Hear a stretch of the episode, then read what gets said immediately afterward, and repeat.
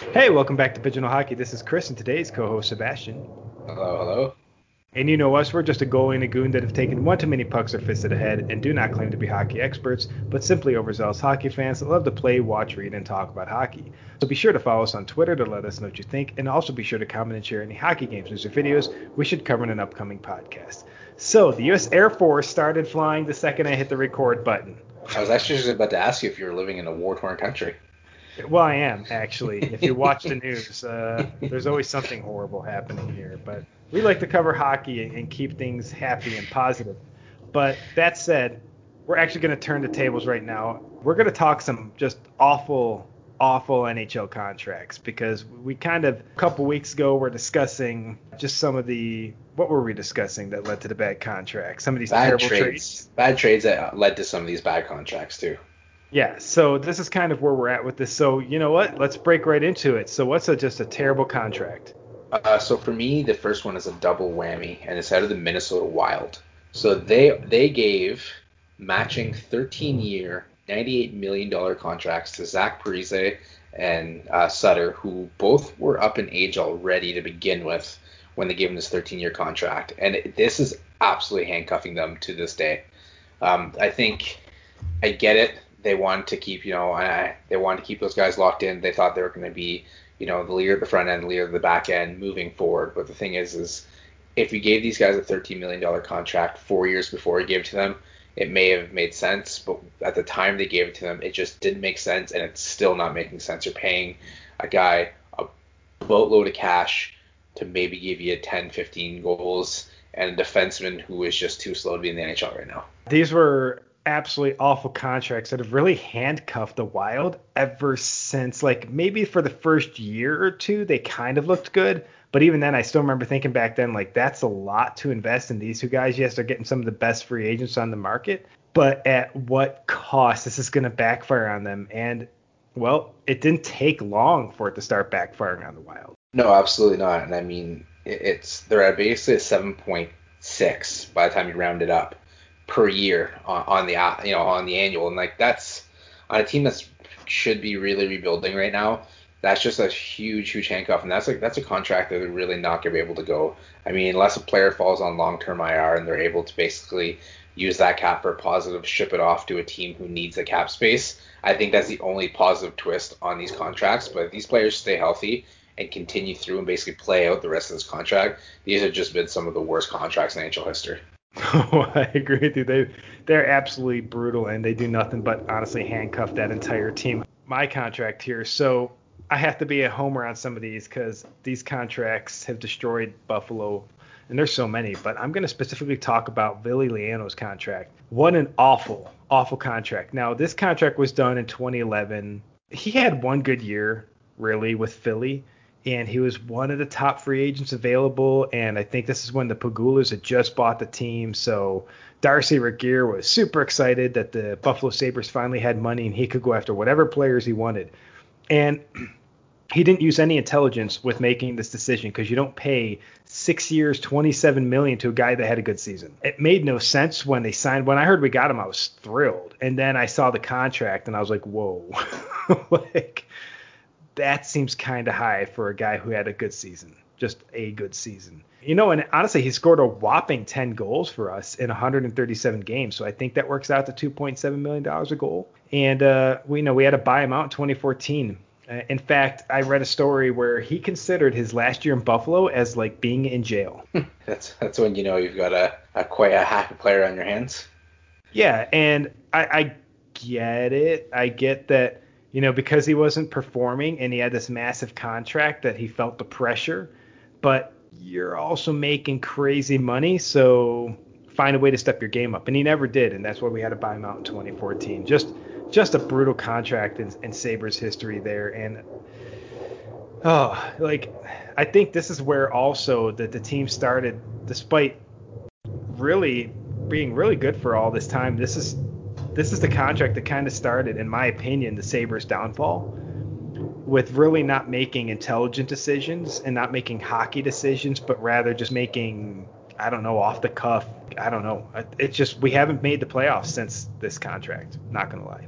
Yeah, and I mean, you know, so well, I mean, you see with a lot of NHL teams, right? You'll have a player that have one big season, uh, and I think that's why analytics has become such a big part of hockey because people are now looking at you know past stats and you know projected stats before they hand out these massive contracts. And I don't think that was happening. Well, I, know, I don't. I don't think. I know this wasn't happening before. So you know, a player was having a quote unquote breakout season, getting signed to a three three year like thirty five million dollar contract or whatever, and then just going back to being the guy who gives you ten goals. I mean, a great example is and I can remember get talk about Homer just being the, a, a fan.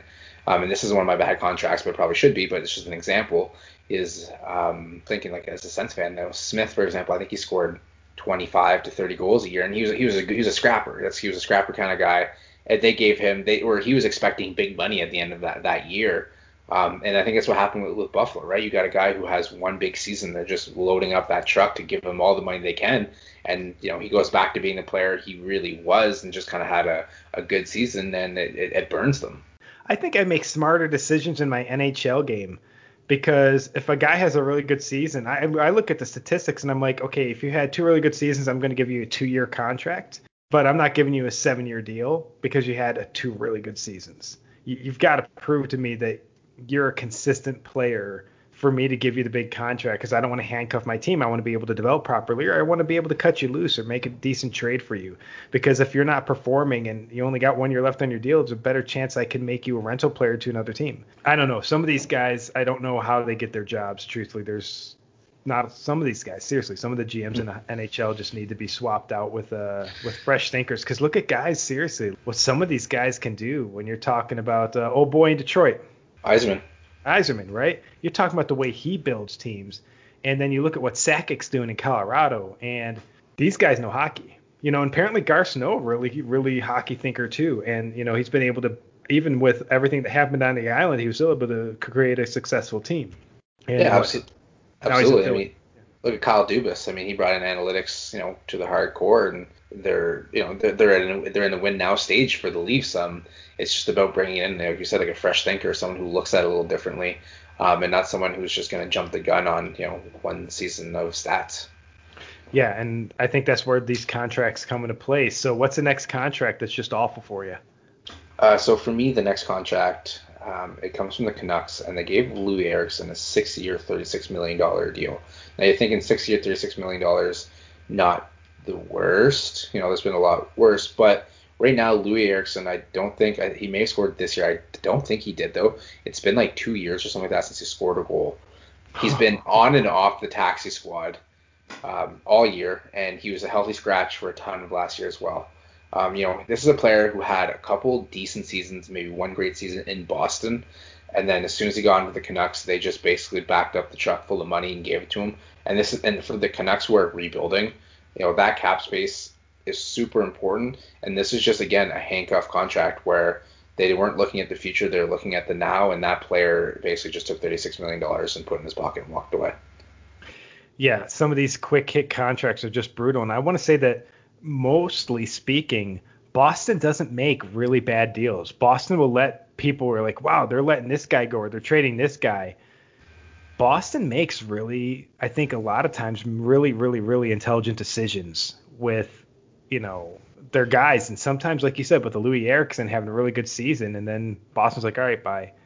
You know, it, they know. I think who's the GM for Boston? Uh. Or yeah. no, it's not Chiarelli anymore. Chiarelli moved on. I don't know who it is currently, but it was Chiarelli at the time. But honestly, he's made a lot of like Chiarelli's made a lot of really fantastic decisions, and it looks like Boston just keeps going down that road. You know, they're they build a winner, and they have really smart contracts, and they're able to develop the right guys, and are afford to let guys walk away. So it's now Don Sweeney. I'm on Cap Friendly, and it is now Don Sweeney. So they just make really, really good decisions. And when you look at the way the the Bruins are built, I'm jealous of just how sexy their team is. Seriously. Yeah. Yeah, and I think if you're a player on the Bruins, you know that there's the three or four guys who lock up most of the money, and it's been like that for a while. You know, you got to know your role, and I mean, it happened to Torey Krug this year. You know, he wanted a little bit more money. Boston wasn't quite willing to give it, so he walked and ended up in you know St. Louis. So, you know, the they're not afraid to let guys walk and, and not be held hostage. And you know, sometimes it can hurt them. You know, when they traded away Seguin, I think they would love a guy like Seguin on their team right now. But again, at the time, they're just basically saying, you know, we're not going to let a player hold us hostage. We'll move on from you, and we'll still win cups, and they have. They they yeah. still won cups without these guys. So I, I think it it was very good, you know, for a long time. Um, and it takes a lot of balls as a GM to basically say, you know what, the fan base is going to hate me, but see you later. Yeah, because how many hate me decisions have the Bruins made, but they keep winning? Exactly. So I mean, it's kind of like you know, everyone's everyone's you know, mad at the, the GM, and next thing you know, then you know, a year or two years later, they've won a cup again, so and everything everything's everyone's forgotten about any player that's ever been traded. Like you know, people probably completely forgot that Seguin was in Boston at one point because they've won so many cups since. Yeah, and so my next contract is going to be Brad Richards. When the New York Rangers, again, another 2011 contract, they signed him at that time. I think he was 31 years old, and they signed him to a nine-year, $60 million contract. And what it took in three years, he was already on the fourth line, and uh, you know he was bought out after they lost the Stanley Cup to Los Angeles. They'll be paying him through 2026. Yeah, and I think this again. I mean, you look at some of these contracts. with the team, and maybe they're not quite where they want to be or where a free agent wants to be. So they offer a little bit more extra money or extra long, you know, length of, of time to get a player, and I think that's what happened here. And uh, again, usually these, I mean, maybe once in a while they pan out, but most of the time these are horrible, horrible experiences, and that's basically exactly what happened. And this is why I think really that the NHL needs to restructure. And of course, I'm, I'm sure this is a discussion between the NHLPA and the NHL because the NHLPA is going to do what it can to protect its players. But I think it's better for the league to have a contract limitation that's way shorter than what they have. I think if they max out, you know, grandfathering in current contracts they can max out. The longest a team can sign a player for is five years. Yeah, and, I, I completely agree with that. And then say what happens. So say the the Buffalo Sabres want to re-sign Dahlin, and he's looking for eight million or eight years, eighty-eight million, right? Let's say that's what he'd want. Well, you can't do that anymore. You can max out at five years, and you can max out at whatever the NHL decides the cap is for a player at this point, which I think is 11 or 12 million. And this doesn't lock the team in because if, if Dahlin just has a few bad years, well, he only got two years of that contract left to pay out. If he has a really great year, and it, it would be the re-sign phase too. Like when you have the re-sign phase and his contract goes down to four years, now the Sabres can be like, hey, do you want to, you know, and you give the, but I would still say in this case, you can't re-sign him if he's at the four-year mark. You can basically do what you can do in the past. Maybe they bump it up to two years instead of one year they're like, hey, two years out, do you want to extend? But you don't want to run into one of those Alexei Yashin decisions where he doesn't want to play out the last year of his contract and wants to sit like a pouty child. I say that the NHL could work out a way to protect the teams, which protects the sport moving forward.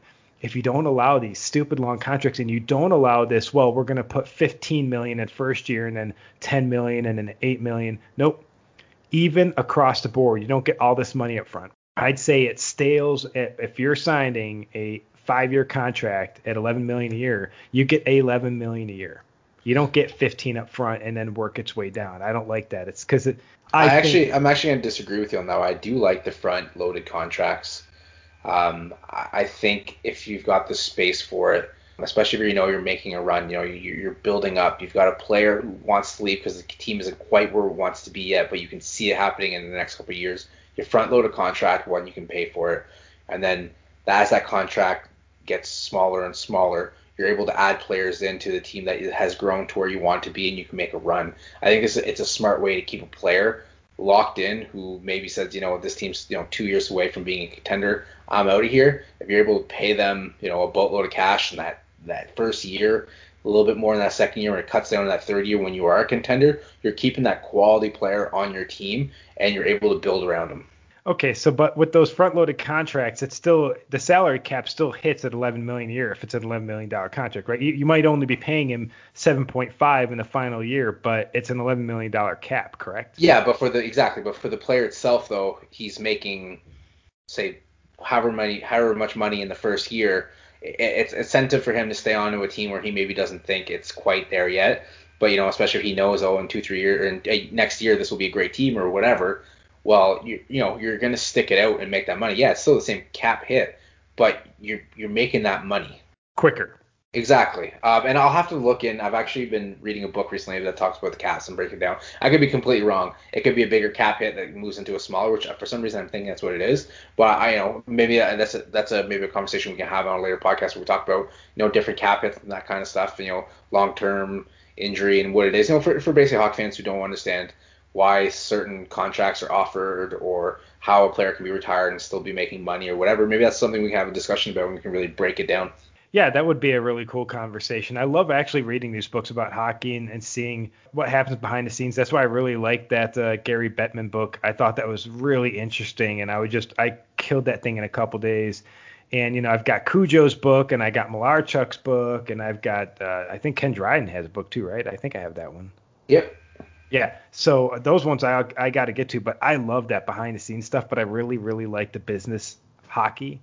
I love the business side of hockey and that's the stuff I love reading about. I love knowing those intricate little details that the general hockey fan doesn't know.